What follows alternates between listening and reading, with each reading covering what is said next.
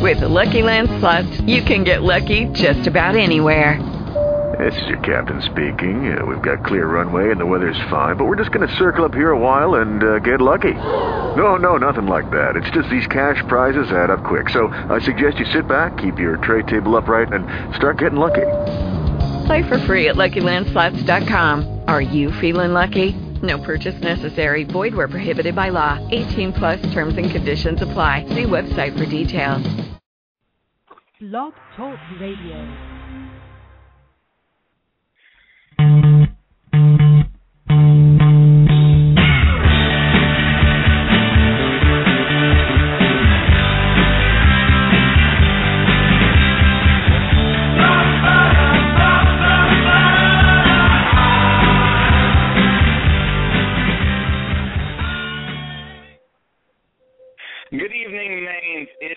Is Monday, September 30th, 2013. You're checking in with your smoking nephew, Blazing Ryan, the ones and twos, and I'm joined by my lovely co-host, the Vanna to my stage act, the one and only Broadway medic, Miss Tamika Kidd. Tamika, how are you? All right, how are you doing, sir? I'm doing all right. Uh, so if you want to uh, listen to the program live tonight, you can do it on the on the internet, on the computer, on your cell phones, on your iPads or you can dial the call-in number and listen to it that way. I see we had a caller just dropped off. Want to get her back on nine one seven three eight eight four one three one if you care to listen that way. And if you want to say something to us, just press the number one. We do not bite. Uh, Tamika, tell me tell me about your weekend. What'd you do? Wow, that's a loaded question. Well, I went and got. uh You want the you want the real story, or you want the one that I'm going with? I should say that. what the world is yours. Well, no, the world's not mine. No, look, uh out here in New York, it's been a little bit special. We just found out that MTA had a surplus, so even though we got charged more, the uh, we're still having to deal with extra costs. Um, and beyond that, you know what? Anything else I say would be incriminating. I, I'm sorry. I got to stop. I'm sorry, Ryan. Well, I got to stop. What what did you do this weekend? Well, it was a lot because everybody got paid on Friday, and then Oh, I see. I ended up on the Lower East Side, and then some stuff happened, and I can't say no more. Okay. Well, that's fair enough. Uh, you don't want to get paid on a Friday and end up on the Lower East Side. I do that every Friday. It is never a good idea. No, it, it just it's just different. It's special and different, and it causes a problem at some point. So I woke up yesterday to uh everything was going fine uh, internet wise and I had a friend in from out of town and then about 9:30 a.m. yesterday uh shit hit the fan and do you know how my dealings with Time Warner Cable yesterday made me feel? Yeah, a certain way, you know. Mhm. When you just don't know what you're feeling, you can't find the right words to say. Well, that's the moment you start to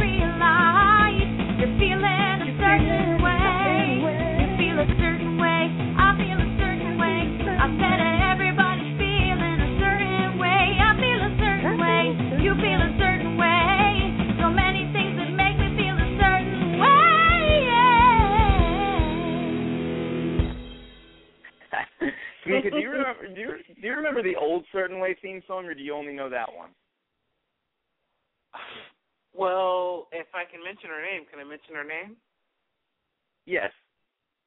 Kate Doyle. I've only heard that version.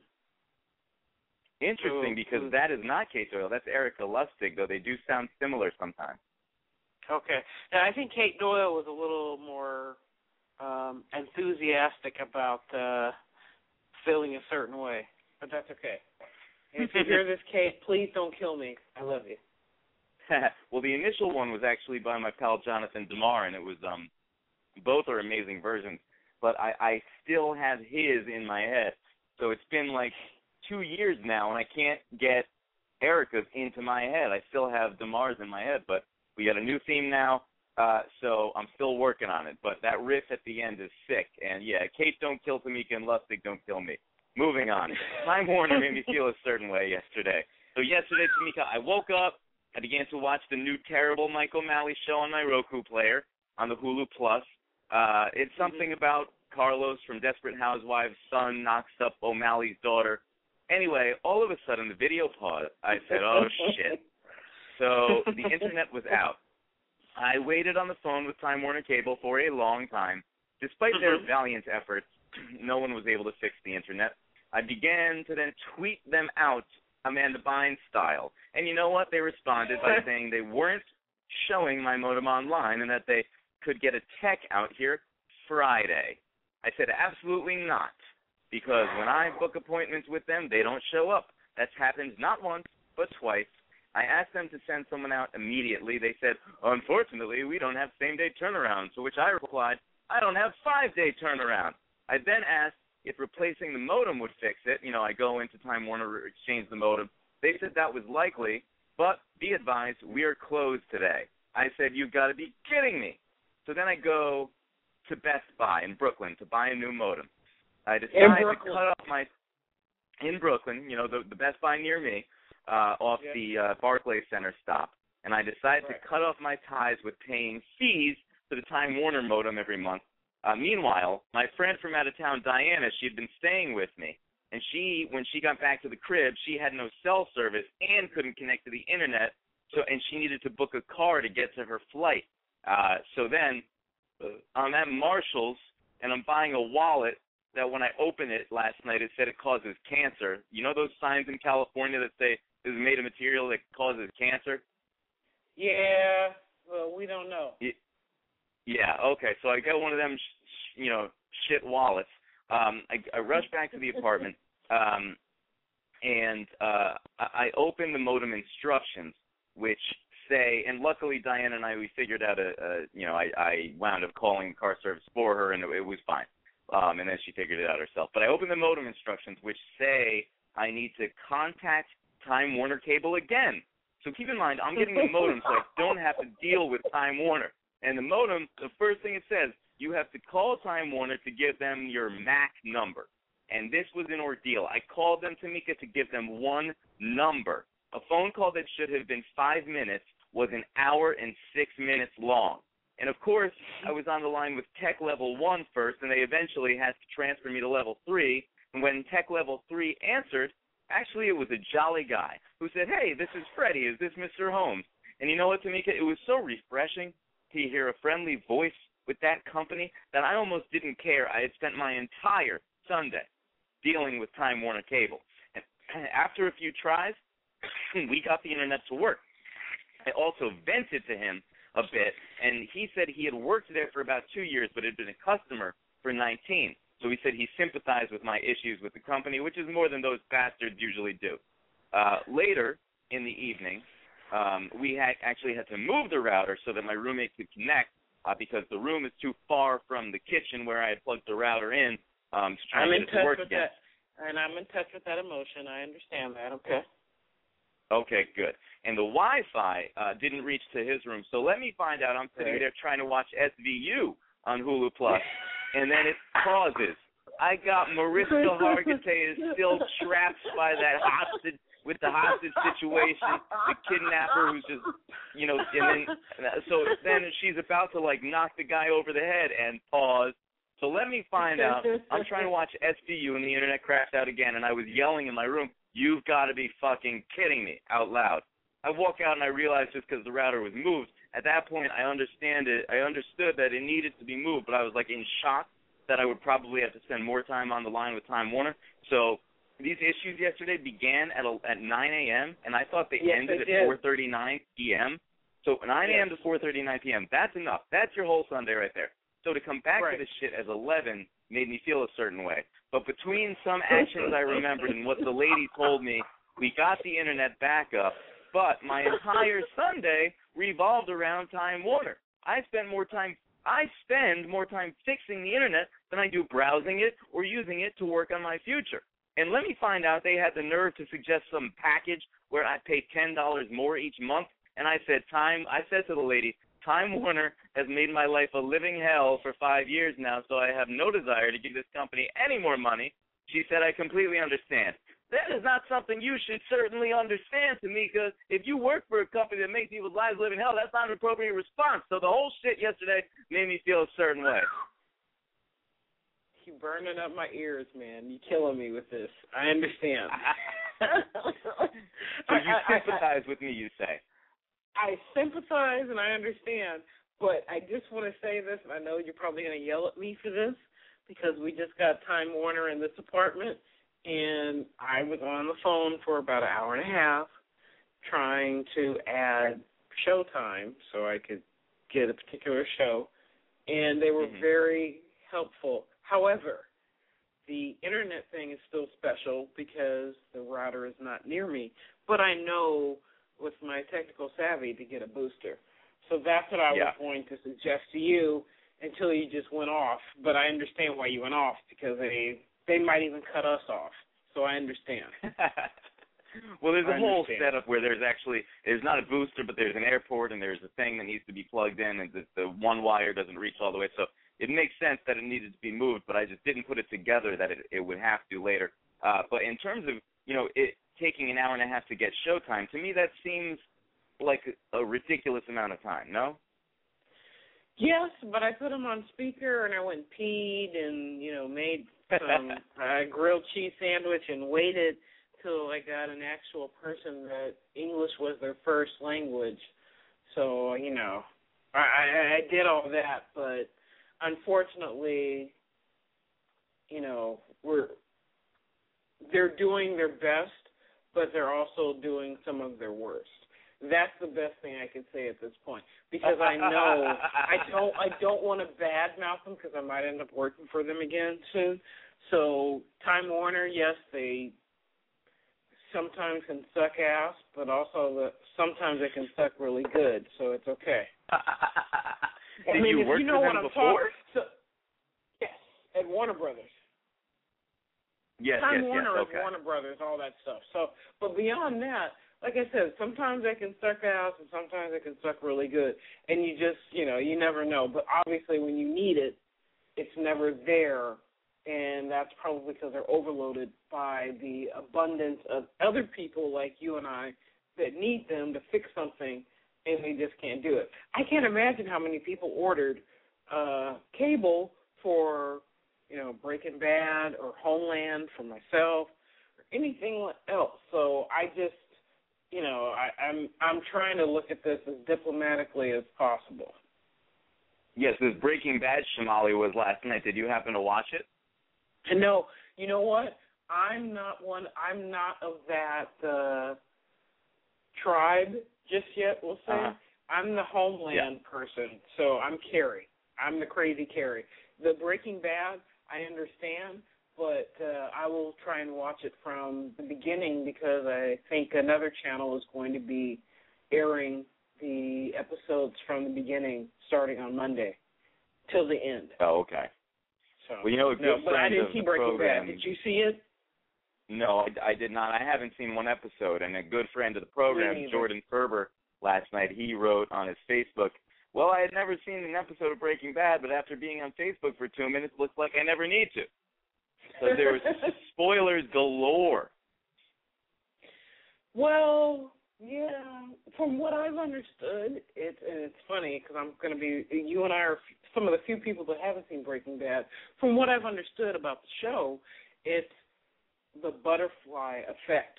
So if this happens, this happens, this happens, and that's fine. I'd be I'd be more than willing to watch it. But right now, I'm all about the Homeland. Sorry, I, I can't do. I can only do so much because I was all about the Wire at some point, and that ended. So I can't, you know. And, and the fact that our, if I can mention this, the fact that our, I don't want to say it like that, that our government is getting ready to shut down in three hours, forty six minutes, and twenty three seconds. That has my priority right now. All right, making you feel a certain way. Well, let's get get off of the negative and let's turn to our first guest tonight. Um, our first guest Yay! album, Box of Me, can now be heard on Pandora and Spotify. Please welcome a very talented young woman who has returned to the music business with a vengeance, Alice Bright Sky.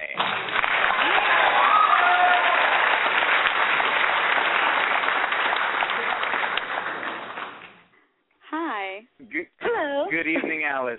How are you? Hi. I'm good. That was that was quite an uh, an opening. a lot of people come over to my house every week, and they they you know I don't know why they they cheer me. They cheer me on when you know, but it's always with the guests, so I don't know what they're doing. But you're on the air with me and uh, the one and only Broadway medic, Mika Kidd. Uh, so, Hello. uh, Alice, Hi. Radio Cowboy says about your music the balance and volume between the vocals and the instruments are the best I've heard to date. Can we put this down on record as the weirdest compliment ever? you know, um no, I've gotten way weirder compliments than that. Oh yeah, like what? um that I I toggle between ecstasy and being unhinged. Oh Don't we all do Weird. that? Yeah. Well, wait a minute. Don't we all do that at some point? Yeah, I mean, I yeah, I think so, but I think the uh, the word choices are just the, you know it's one of the more interesting, I guess, compliments Mhm. I've gotten. Um, saying that you like the balance of instruments to vocals. That's a typical. He's probably got some engineering background, and you know he's probably in the music biz a little bit. It's a very sort of industry kind of thing to say. So it's not that weird to me. Right. And uh, BeatCrave.com said it wasn't until you went solo that you found the core of your sound. Why do you think Yeah. that is? Yeah, I think it's um it's basically because when you play in a band, you have so much other stuff to keep the interests of the audience that you can get kind of lazy. And I see it all the time. I see um you know and I've experienced it because I've been in the scenarios where I'm in a band and and I'm not challenging myself as much because I know that there's other interesting stuff going on so I don't need to. You know, you can kind of write songs quickly, put down, you know, um, some interesting, uh, you know, instrumentation, and it doesn't. The, the song itself doesn't have to really stand on its own. So I find that when you play solo, um, and it's just you and a guitar, you and your instrument, whatever that is, it really forces you to be um, have really proper and good song structure, or something that's at least going to engage your audience, because you don't have the bells and whistles. You know, you don't have all that other stuff going on in the background that can kind of distract people from the poor song structure or from you know n- not so coherent lyrics or interesting lyrics or you know it's a crutch if you will I see. And you had uh, been in the music business for a bit, and then uh, in 2009 you were working on an album, and uh, it kind of uh, fell apart a little bit, and then you you recently rekindled your passion at an open mic night somewhere. Explain this this moment to us, and how this one open mic night inspired you to get back at it. Uh, where were you, and why were we not invited? well no yeah no i'm sorry for that the invitation got lost in the mail um Okay. yeah i was in i was in stamford connecticut and Oh, Yeah, nice. That's my home state. Oh, and I love the Connecticut. pizza up there. So now you really got to tell us what's what's going uh, on. When you were in Stamford, did you go to the Colony Pizza restaurant by any chance? i did not Oh, what you about must. John the Baker? oh who the who the baker John the Baker. john the baker wow Yeah. and is there a candlestick maker there as well See, here we go. Here we go. It's only Monday. okay, so, so you're in you're in Stamford. What happened? Um, yeah, so I, I hadn't played out in a in a while, in a really long time. The album kind of fell apart in 2009 because I I couldn't finish this one song, and I just it just unraveled. So I stepped away from it, and I my um my husband and I had moved up to Westchester, New York, and I had been in New York City for many many years. And kind of up here, though it's beautiful and great landscape, and it's exactly where we want to be. It's a little isolating when it comes to getting out and playing, right? Not not a lot going Sure. on in the music scene, but half an hour from here is Stamford. I have some friends that live there, and they um, mentioned this open mic that was going on at a bar near um, where they live. So I thought, oh, well, that'd be great. I'd love. It, it, there's no pressure. You just kind of get up and play your music to a bunch of strangers, and you know, if you're if you know if you fall on your face, you fall on your face, and nobody cares.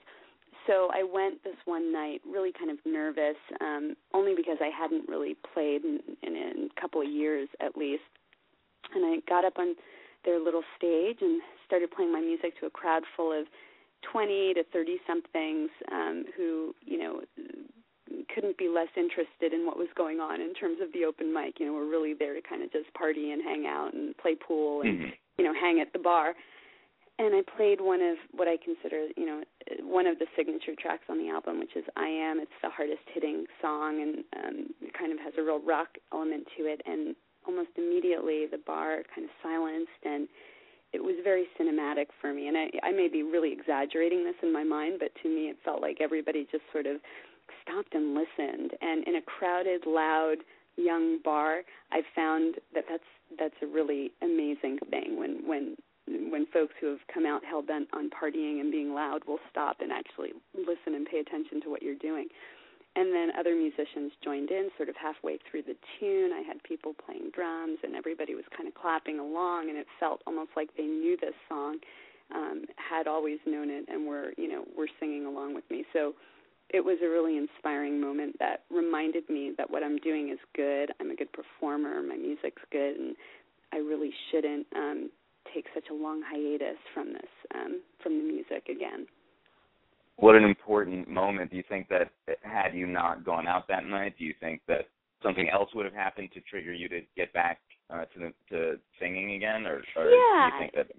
Okay. Well, you know, I, I guess yes, and I I think for sure it's it's a part of me. It's never going to go away entirely, but you know, as Mm-hmm. someone who's play and, and I I know so many talented people and so many talented musicians in New York, and it's um you know it's exhausting uh performing and and sort of promoting yourself and most musicians I know take, you know, the, their sort of love affair with the the sort of performance part of it is it ebbs and flows, you know, throughout your life, depending on what degree of success you're experiencing or what kind of you know obstacles you're encountering and other parts of your of your music pursuit. So I think it's very natural to sort of step away, especially I, look, I'm 38, I'm not 20.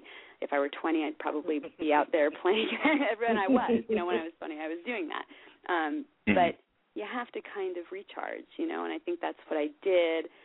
And I needed a reminder of how much fun it is to perform, and even just at an open mic, which is, you know, it's nothing. I didn't have to book it, I didn't have to promote it.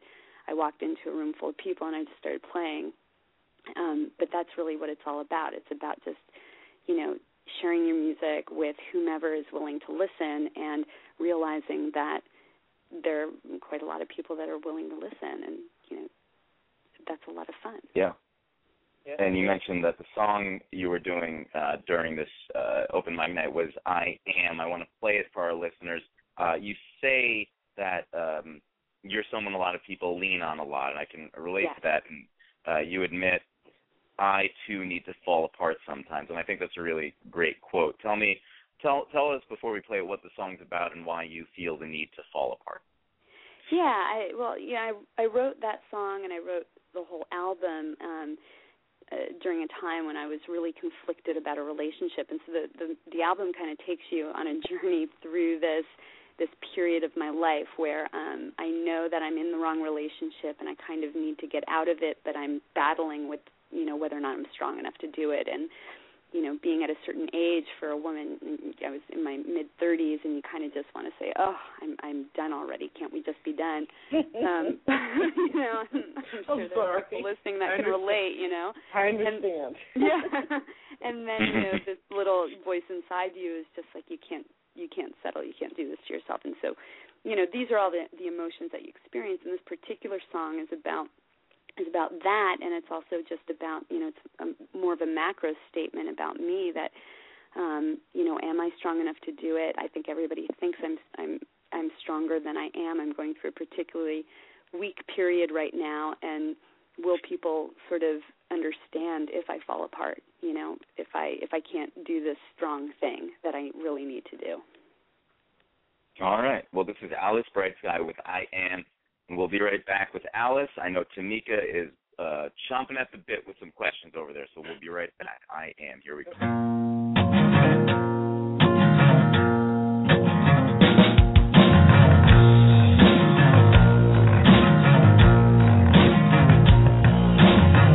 They say the best things in life are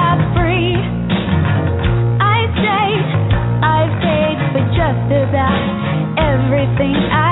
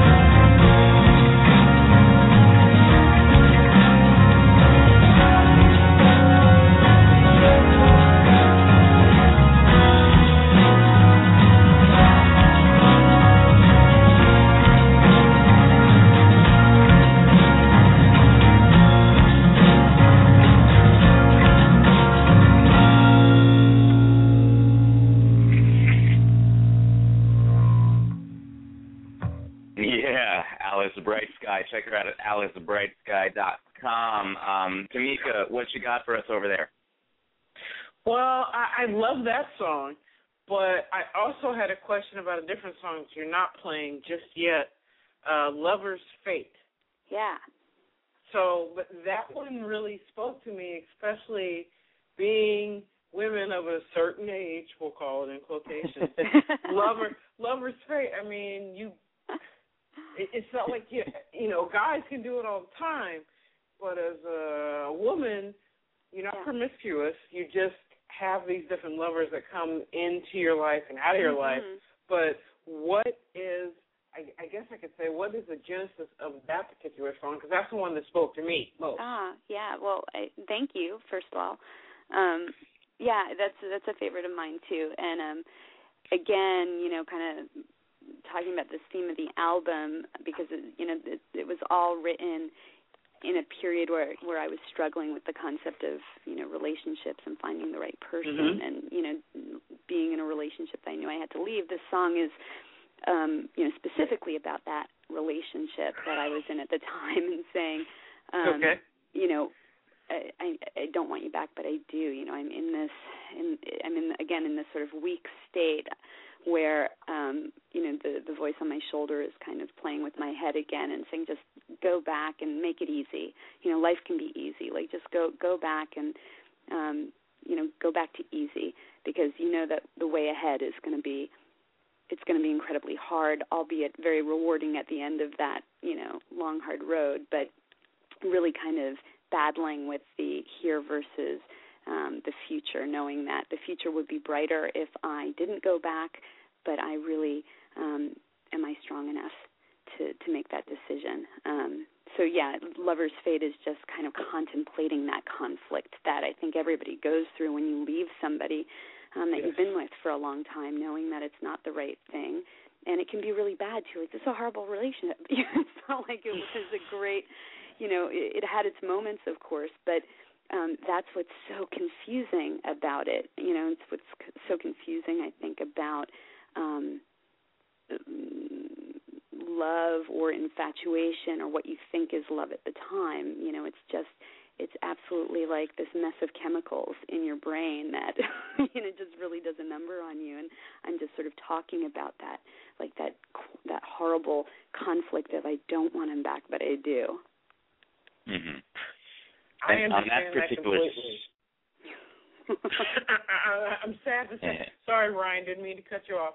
No Uh, problem. but The woman speak. Woman speaking my language right now. I understand that completely. So that's why I connected with the music right oh, off the bat. great. But thank you. But I understand. But uh, yeah, go ahead. Uh, But God bless you. You know, keep keep moving Uh, forward as we always try and do. yes.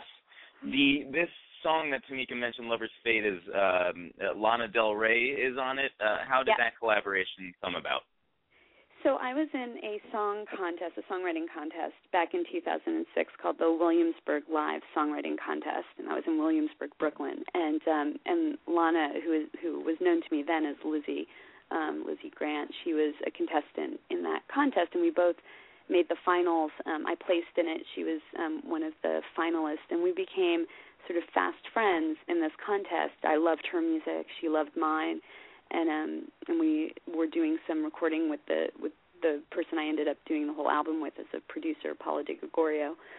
So um I had been in the studio recording Lover's Fate um with Paolo and I had um written that backup the backup part that's on the album, but I really didn't like I didn't like the quality of my vocals on it. It was just too I, I wanted something different than my um my textured my, the texture of my voice on the background and I thought, wow, this would be great for Lizzie. You know, she's got a very ethereal sounding voice. She can just it's almost like this falsetto that she hits um in some of her um in some of her songs. So I thought that would be a great quality.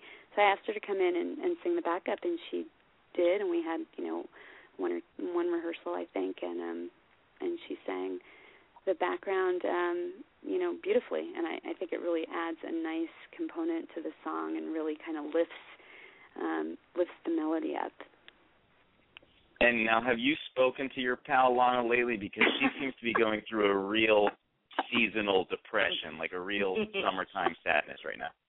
oh yeah yeah life's hard for lana um it's a great song but um no you know i i lost touch with her somewhere around 2009 right about the time that i kind of walked away from the music we had had a couple of um you know back and forths i guess uh, i left we'd had a, a phone conversation and um Mhm. we saw each other at a at a friend's wedding um but she was i think she was off to London or somewhere. I wasn't quite sure what was going on with her. I had fallen in love. I had actually progressed p- past this, you know, conflict conflicted stage of lover's fate and actually met the man of my dreams and um was Aw. kind of, you know, pursuing that. Um Aww. yeah, that's the happy ending to this to this sad um album story.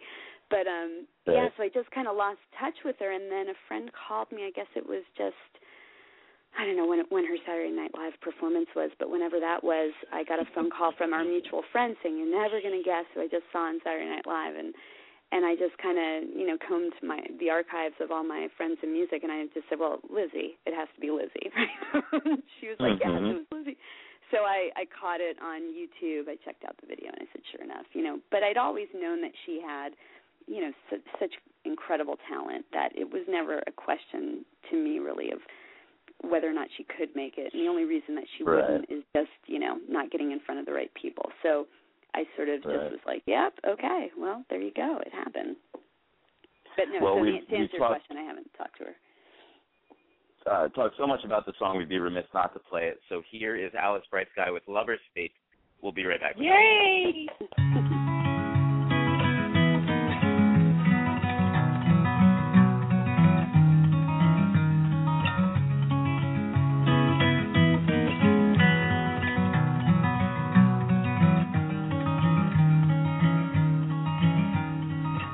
Delicate and fragile, he was charming, I was agile, and I don't want him back, but I do.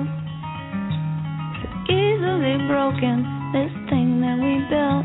Maybe I wasn't meant to go through this with you. And I don't understand how we have done all we could do.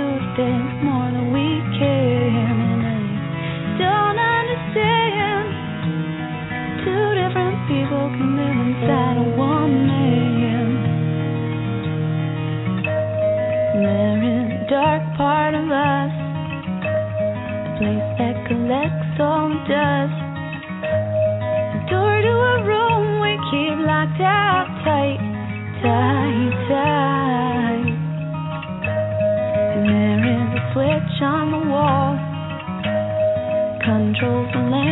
the hall.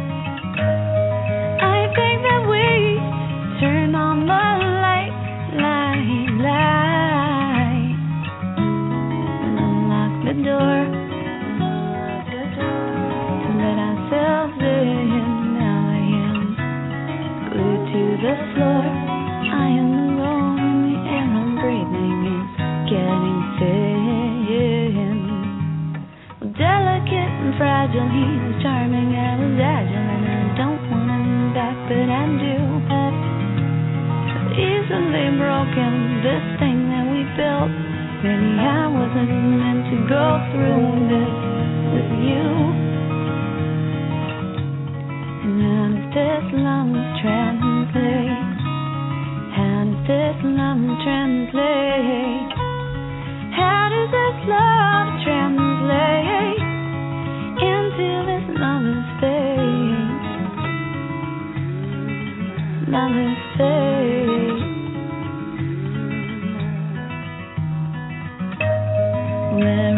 Dark part of us, a place that collects all dust. A door to a room we keep locked out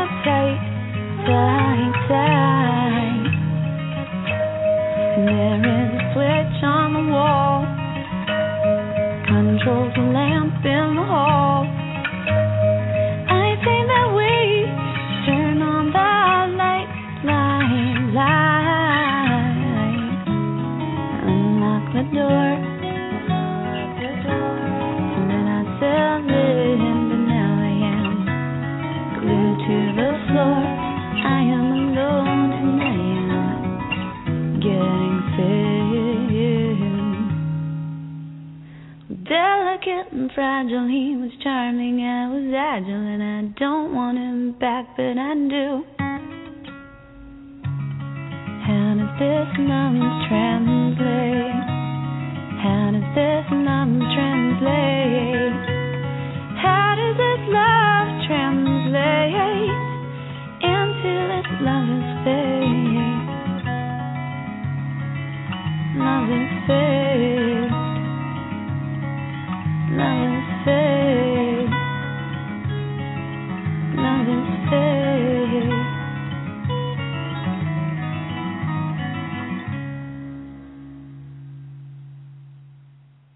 Delicate and fragile, he was charming, I was agile, and I don't want him back, but I do.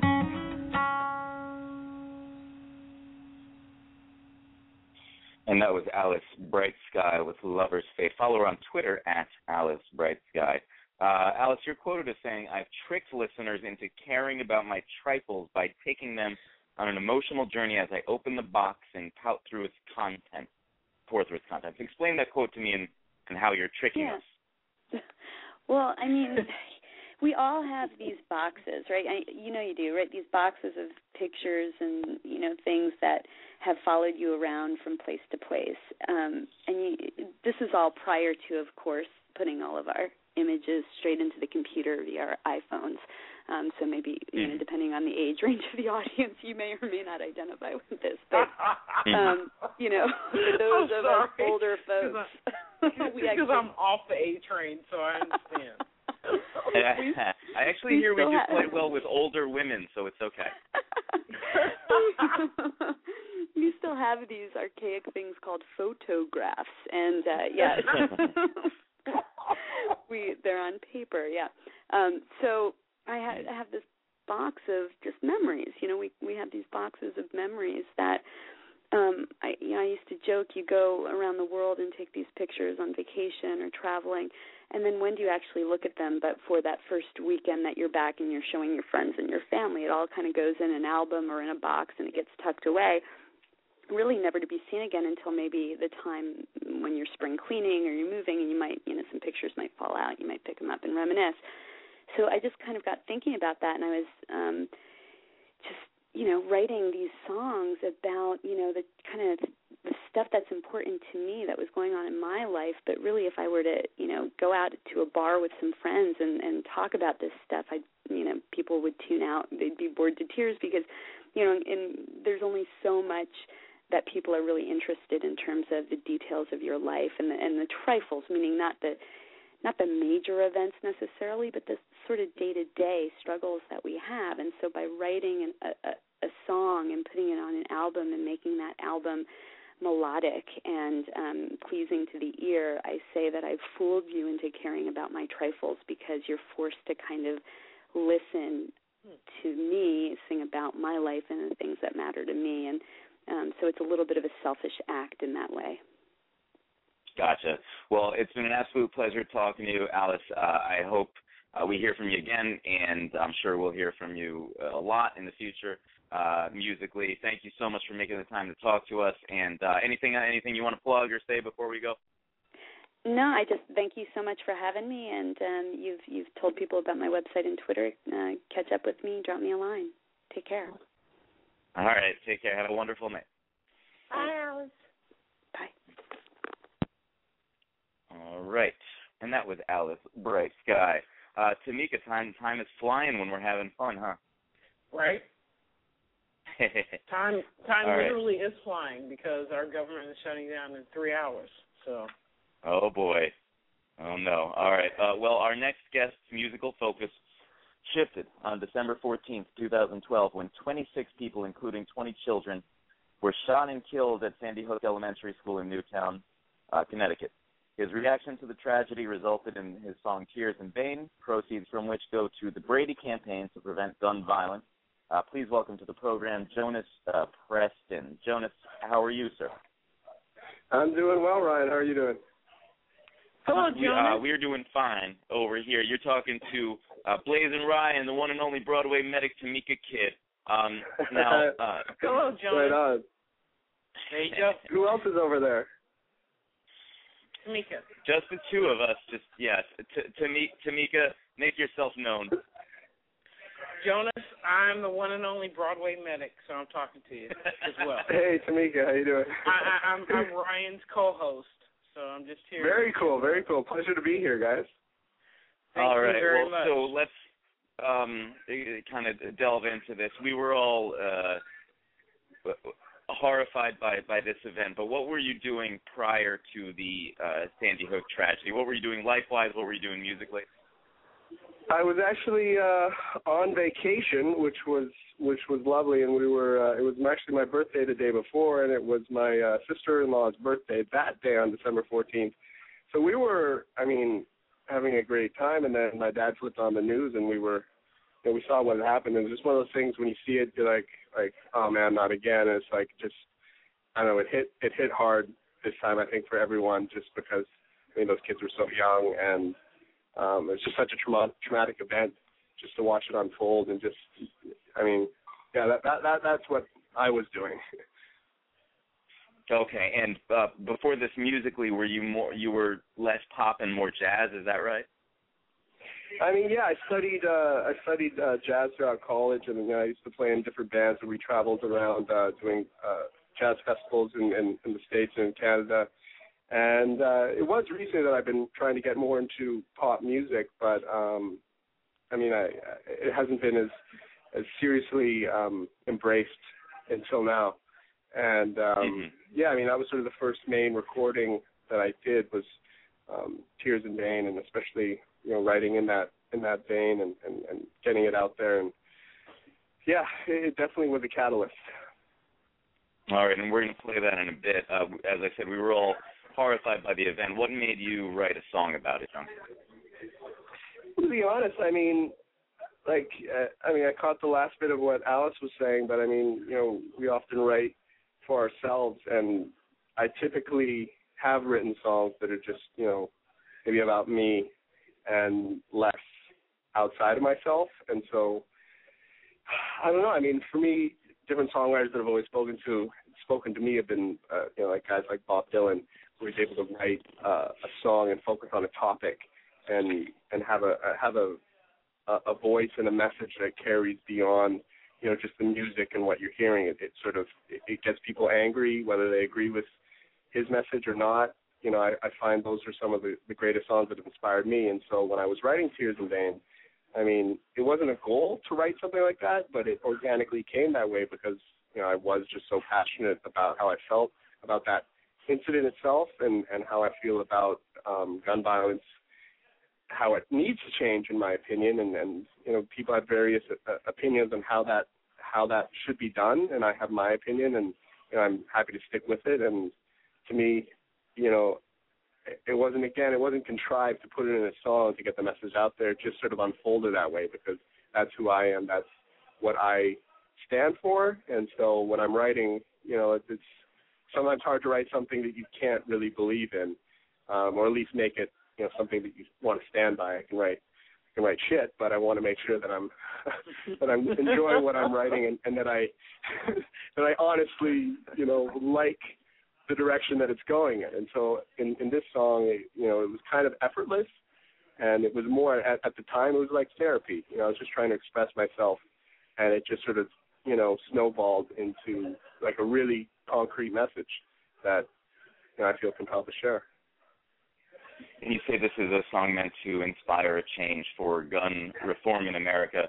What do you think of the fact that despite efforts from a number of lawmakers, not much really has been done in almost a year? Do you think we're headed for another Sandy Hook or Columbine or Aurora, et cetera? I mean, and that's like the terrible thing to bring up because you know, as as a pessimistic and or more of a realist, you know, there's nothing to prevent it from happening again. And so, Mhm. you know, I kind of I did. There was a part of me that really believed, okay, this happened. Now, like, where where is the blame going to be put other than, you know, the excess of accessibility towards guns and and not just you know handguns or uh, um, the word's in my mind right now, muskets. I mean, and there was a joke that, that what was it, my, my one of my brother was telling me about was like, you know, like I'm totally everyone's allowed the gun, but when you know Second Amendment was written, it was it was muskets. They were they were writing for muskets, and so I remember there was an ad posted about a guy coming into an office with a musket and stuffing his barrel or shooting shooting one bullet and it misses, and then he's stuffing the barrel and everyone's running away. And was like, sure, if that was gun violence, I think it'd be easier to to control. But when when you know perpetrators are carrying around assault rifles that are used in military, you know, action that's they're carrying high capacity magazines and they they they do damage. That doesn't. I don't think every civilian has a right to just tote that around when they when they feel like it. Like those are powerful weapons. You know, you know, there's there's a reason why people that are trained and, and should have those guns in their hands and have the responsibility to have them in their hands. You know, every person shouldn't have that kind of uh, freedom. I mean, I, I, again, that would be trounce. I'm, I'm trouncing on a lot of people's beliefs, but again, as evidence, I feel that you know, looking at you know the dangers that it's caused just in, like school, like in schools, and just recently in the Navy Yard in Washington. I mean, again, you're, as you said, it's a matter of time before we see it happen again, and I, and I hope that through, you know, this song, and again, I'm I'm happy to, more than happy to to donate to different causes. Um, I, I'd like to actually reach out to other ones because there are like uh, the Sandy Hook Promise. It's based right in in uh, Sandy Hook, and you know, but I, you know, they're all working tirelessly to make an effort to change, to make this change in legislation. And I think you know through more people speaking up. I think that's really the key. When when you flip on the news, I, I find I find I, I see more people speaking uh, against gun reform, and they're they're speaking loudly and proudly for their Second Amendment rights, and less people are speaking about you know making those changes. I feel they're not as you know they're not as dramatic in their in their call to action. So this you know is somewhat dramatic, and it's more dramatic than other songs that I write, and it's a bit of a, a soapbox type of song and I don't normally write like that, but again, in this in this effort in this situation, this is what's come out. So. Well, it's a great song, and I want to play it now. Uh, this is Jonus Preston with Tears in Vain, and we will be right back with Jonus.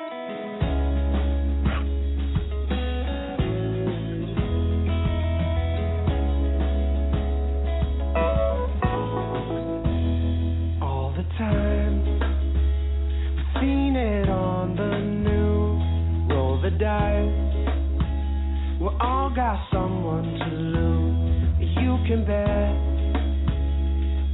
that we've all heard their names. If we forget, we let their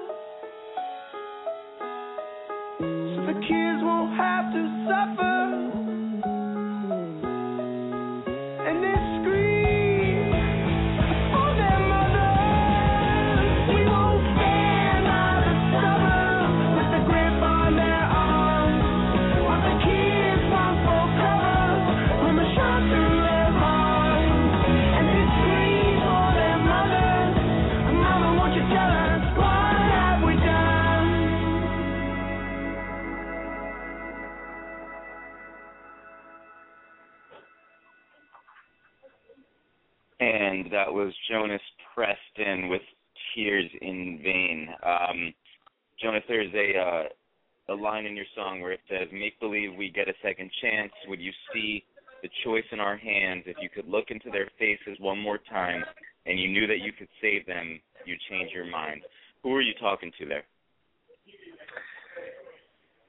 I uh, I'm talking to um, I mean an individual that would like to see change and and the individual that uh, I mean just to, to say it blatantly someone that you know is, is stubborn to, to hang on to their guns. And you know I'm sure a lot of those people that are stubborn they they probably can handle a gun safely and would never ever even dream to hurt somebody or especially a child, but if they realize that there are people out there that have been doing that and may continue to do that, they realize that you know it's you know it's best to let go of of Mhm. something that something like that, and you know for the betterment of a safer country. And uh, yeah, I think that's that would be who would, I had in mind when I was writing that. And your bio says that line. you juxtapose tender vocals with confrontational content. Was that a, a conscious choice on your part?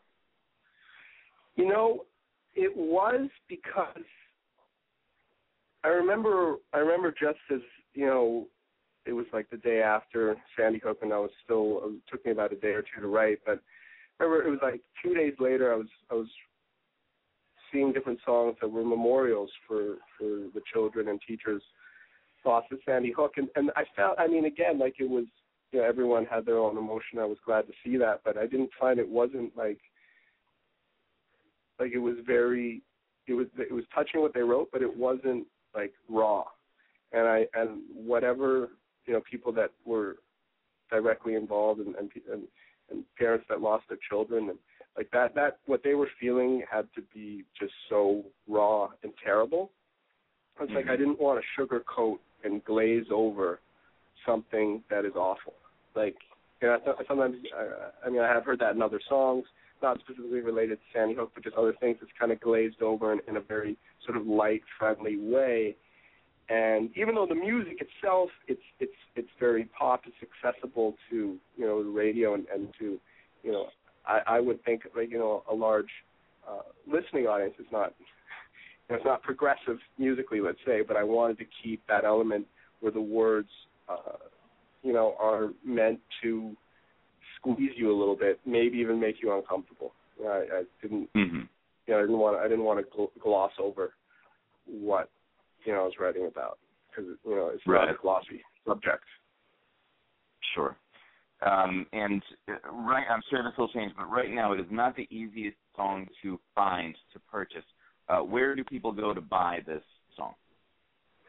Um, you can find it on uh, on my uh, website at uh, jonuspreston.com. J O N U S. I like to spell my name differently, but um, also on the Facebook fan page, uh, Jonus Preston.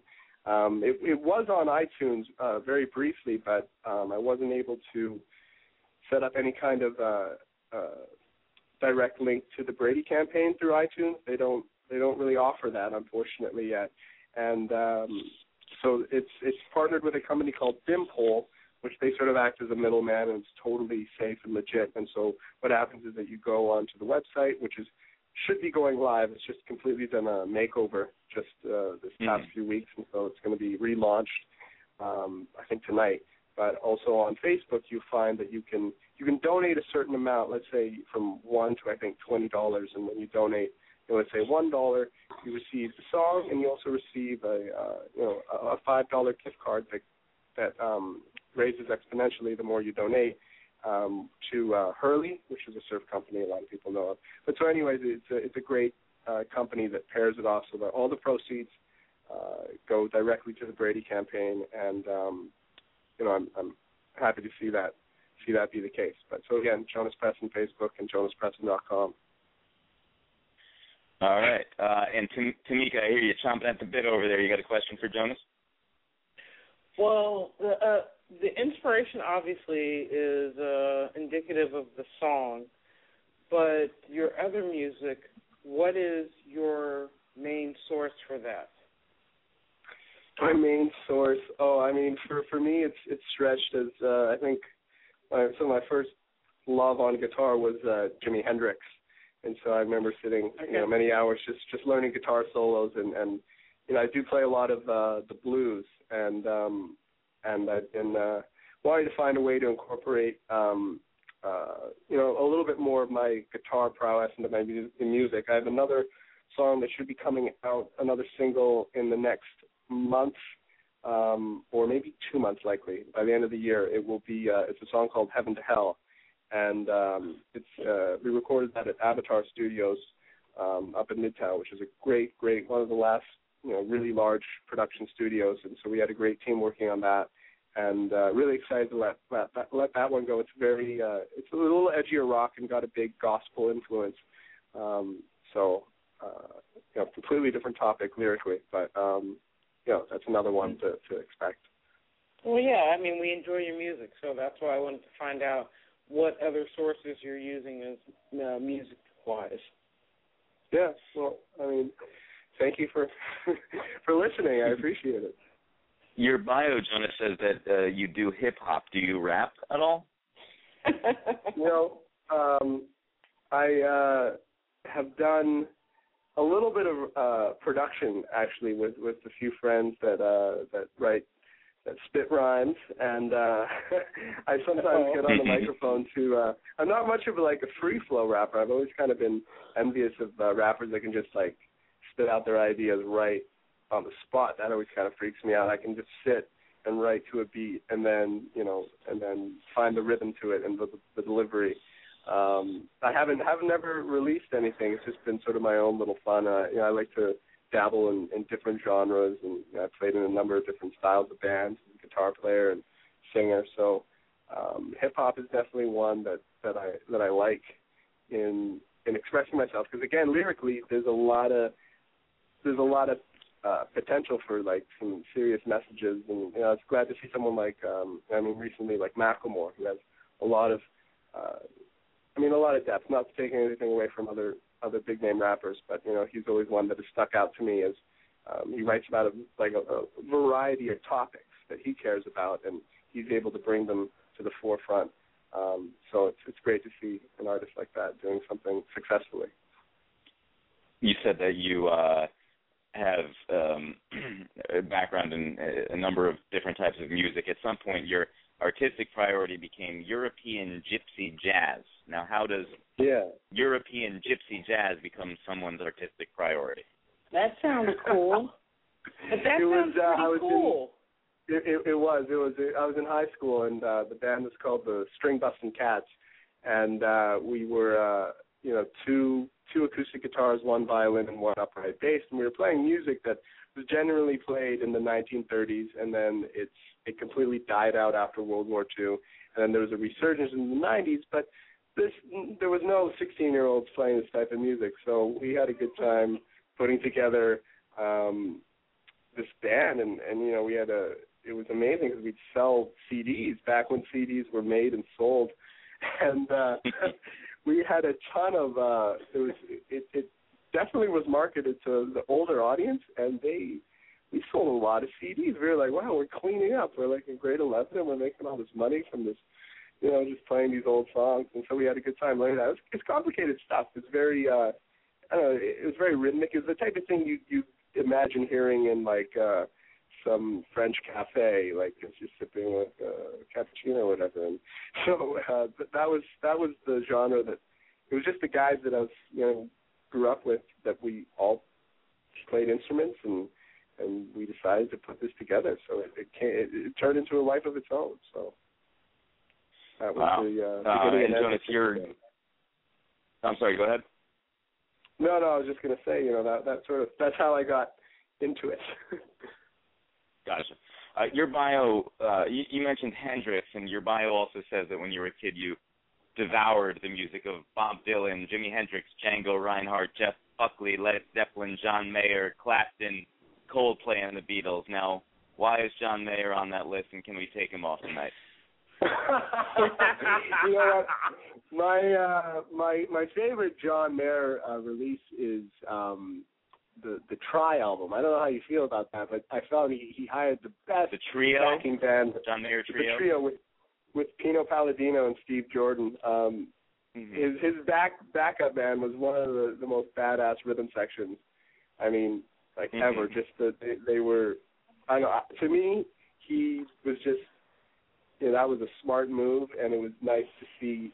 I think it was one of his least uh successful albums that he put out, and you know, it was nice to hear him do something that was to his own blues roots and his own, um, you know, admiration for you know guitar heroes like like Jimi Hendrix and Stevie Ray Vaughan and and uh, Eric Clapton. That you know you could hear his, you could hear him being influenced by that, and you know you see Mhm. in the audience you know his screaming fans, and that you know it really he's the only artist that has you know made it huge in the spotlight and then and then brought in influence of you know blues and rock and and that live improvisation that you know he can do. He can play the guitar. He can play circles around a lot of guitar players. But um you know it's nice to see him do that kind of thing. And you know I I I'd admire him for for for bringing that to his you know his live performance and some of his recordings. And I think he opened up the genre to an audience that wasn't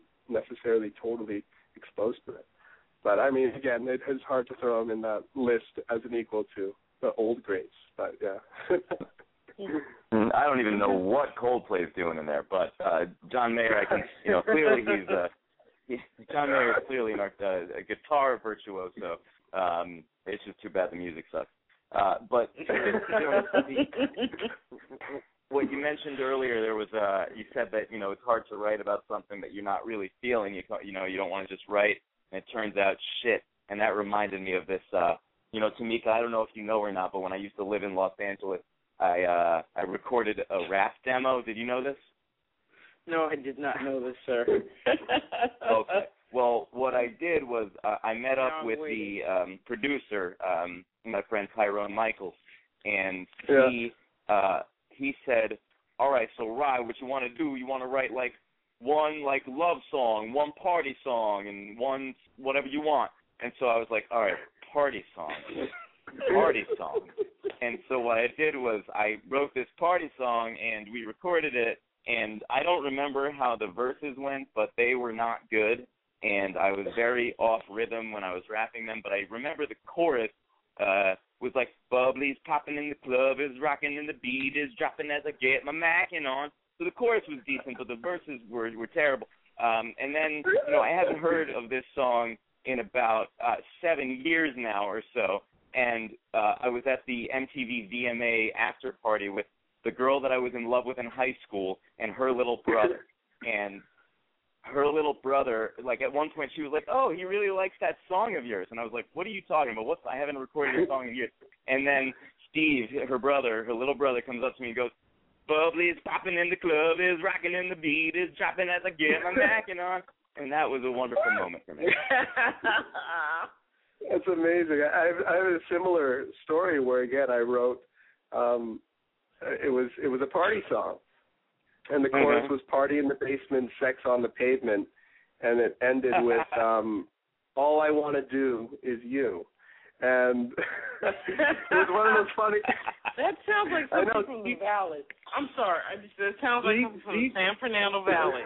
That's all I'm saying. Sure, sure, Porn maybe. capital, Maybe. the porn capital of the world. So go ahead. Oh, well, I, what was funny is that I, I remember a friend of mine had uh, um, shown the record. Uh, It was his her little sister, I think, had grabbed it, and it was around high school, and like there was a, a like a whole bunch of these high school kids that were just playing this one song, "Party on the Basement, Sex on the Pavement," and and again something about those. They were all into it. I was like, "Hey, man, that should that should be the one right there." That's the best. That's the best. what is it? Party in the basement, sex on the pavement. What is it? Yeah, party party on the base party in the basement, sex on the pavement. I mean, because when you're a teenager, I mean, you don't necessarily have your own private space. So I, I can't. I'm sorry. All right, so um, the the single, uh, go support this song and this guy, Jonus Preston. It's called Tears in Vain, and you can get it starting, we think tonight at jonuspreston.com, as well as if you go on his Facebook fan page and give it a like at Jonus Preston. Uh, Jonus, it has been a pleasure. Keep in touch. We'll talk to you soon. Hi, Thanks, Jonus. thanks so much, Ryan. Thanks, Tamika. It was great talking with you guys. Thank you too, sir. Take care. Have a good night. You too. Yeah. Bye. All right, and now Tamika, we're gonna launch a brand new segment tonight.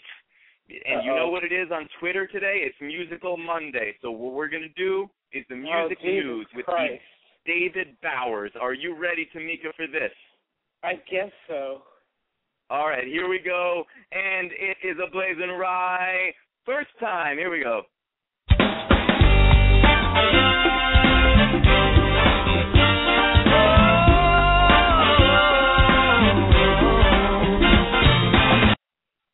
David Bowers, how are you, sir?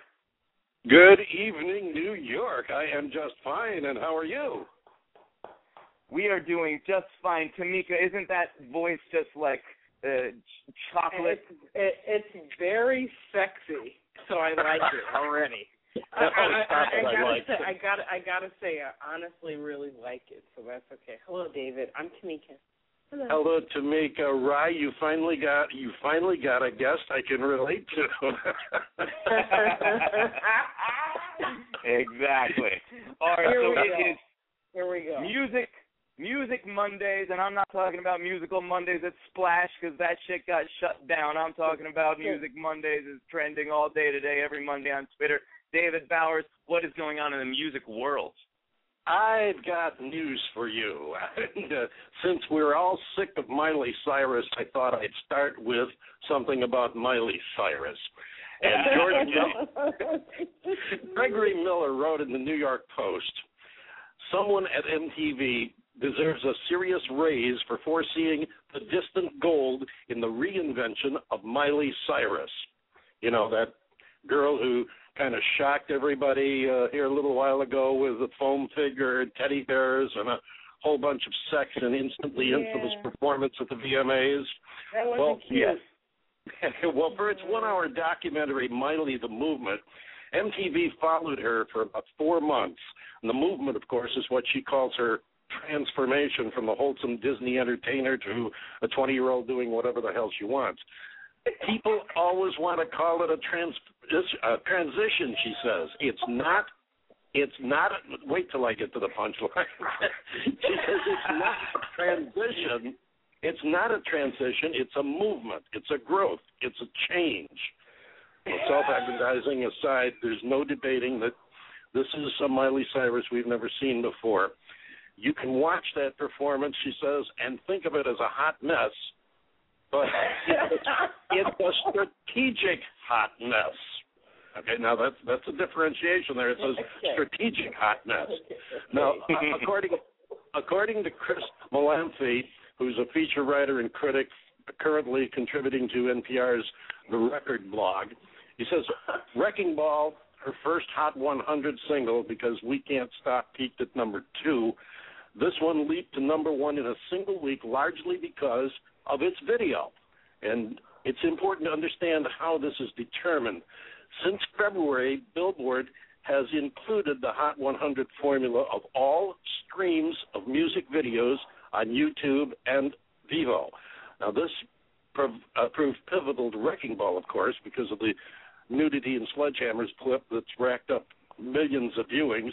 Vevo reported on its first day, the ball drew 19.3 million views worldwide, which the previous one day record holder, a clip from One Direction, by a massive 7 million views.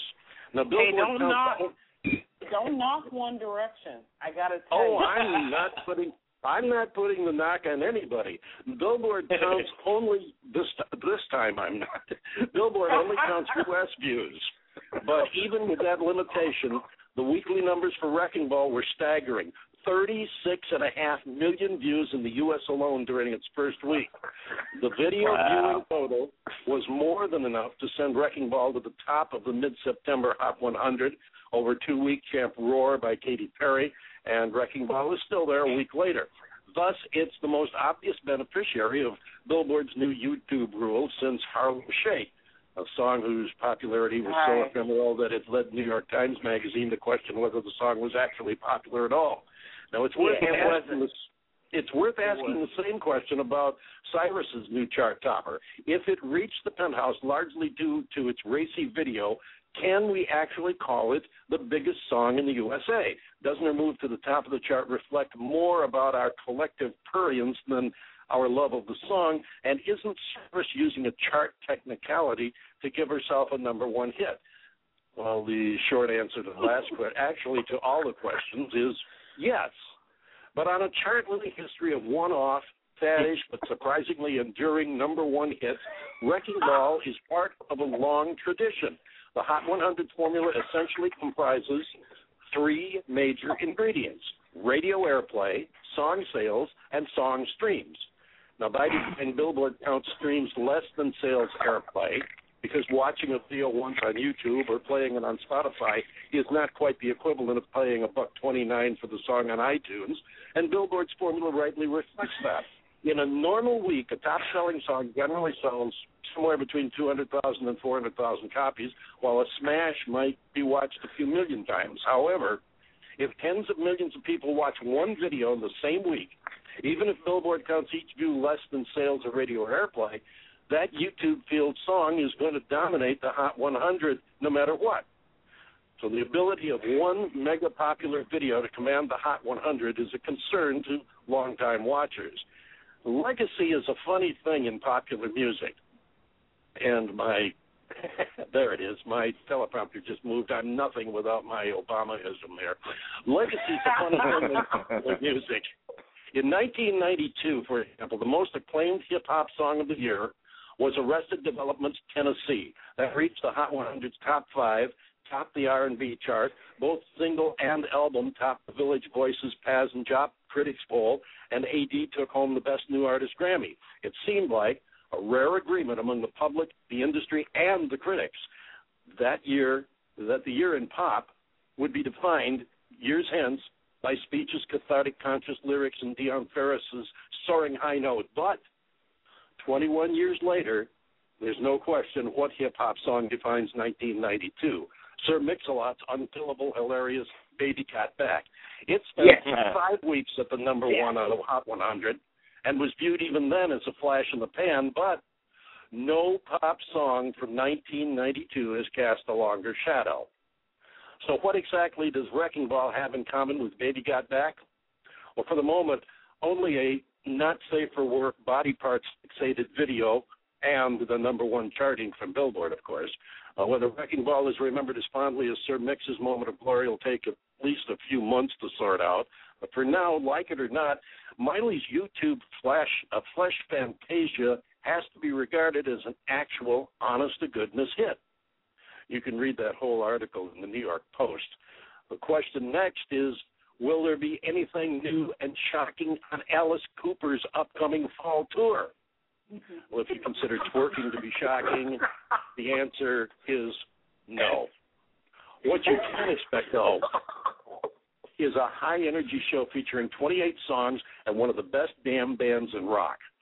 Tyson from iHeartRadio 98.7 Gater Rocks in West Palm Beach, Florida, caught up with Cooper uh, and talked to him about his tour, upcoming covers album, which is due out in the spring, and several other subjects. And when you have a Rock and Roll Hall of Famer on the phone, you just got to ask him who his three nominees would be for the upcoming class, especially since in just a couple of weeks the nominating committee is going to start working on the list for 2014.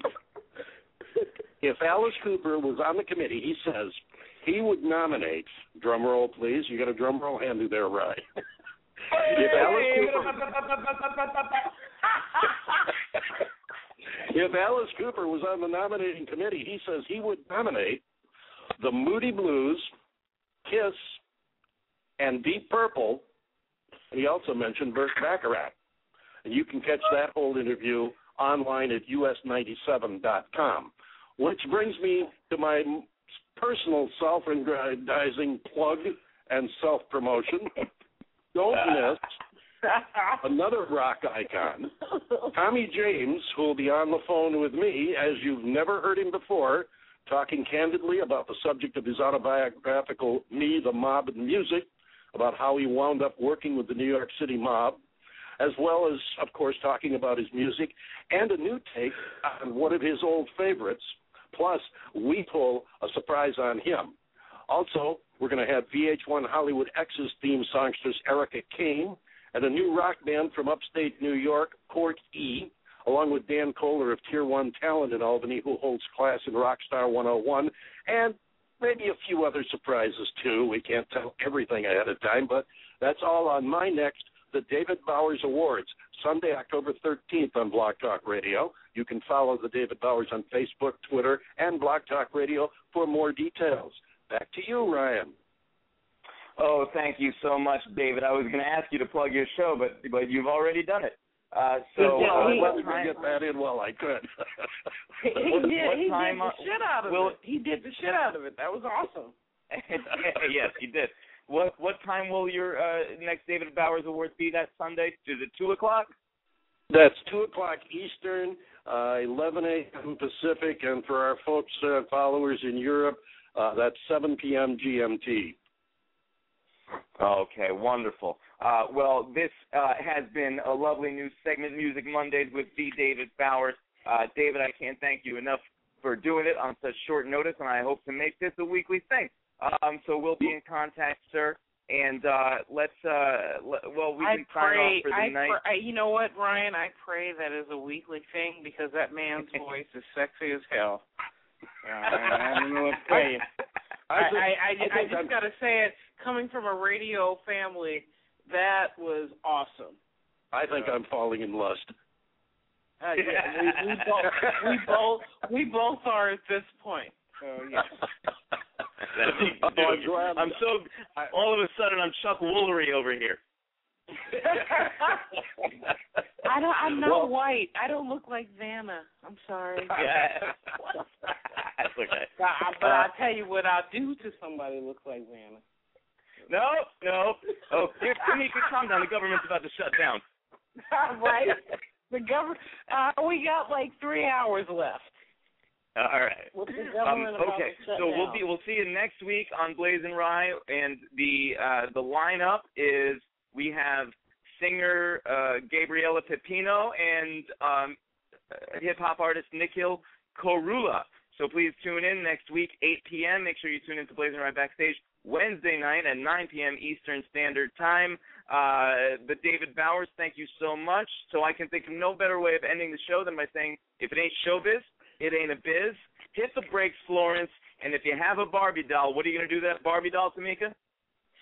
Bend that bitch backwards, burn off her hair, chop it off, and then leave her for your mother, distressed, to find it.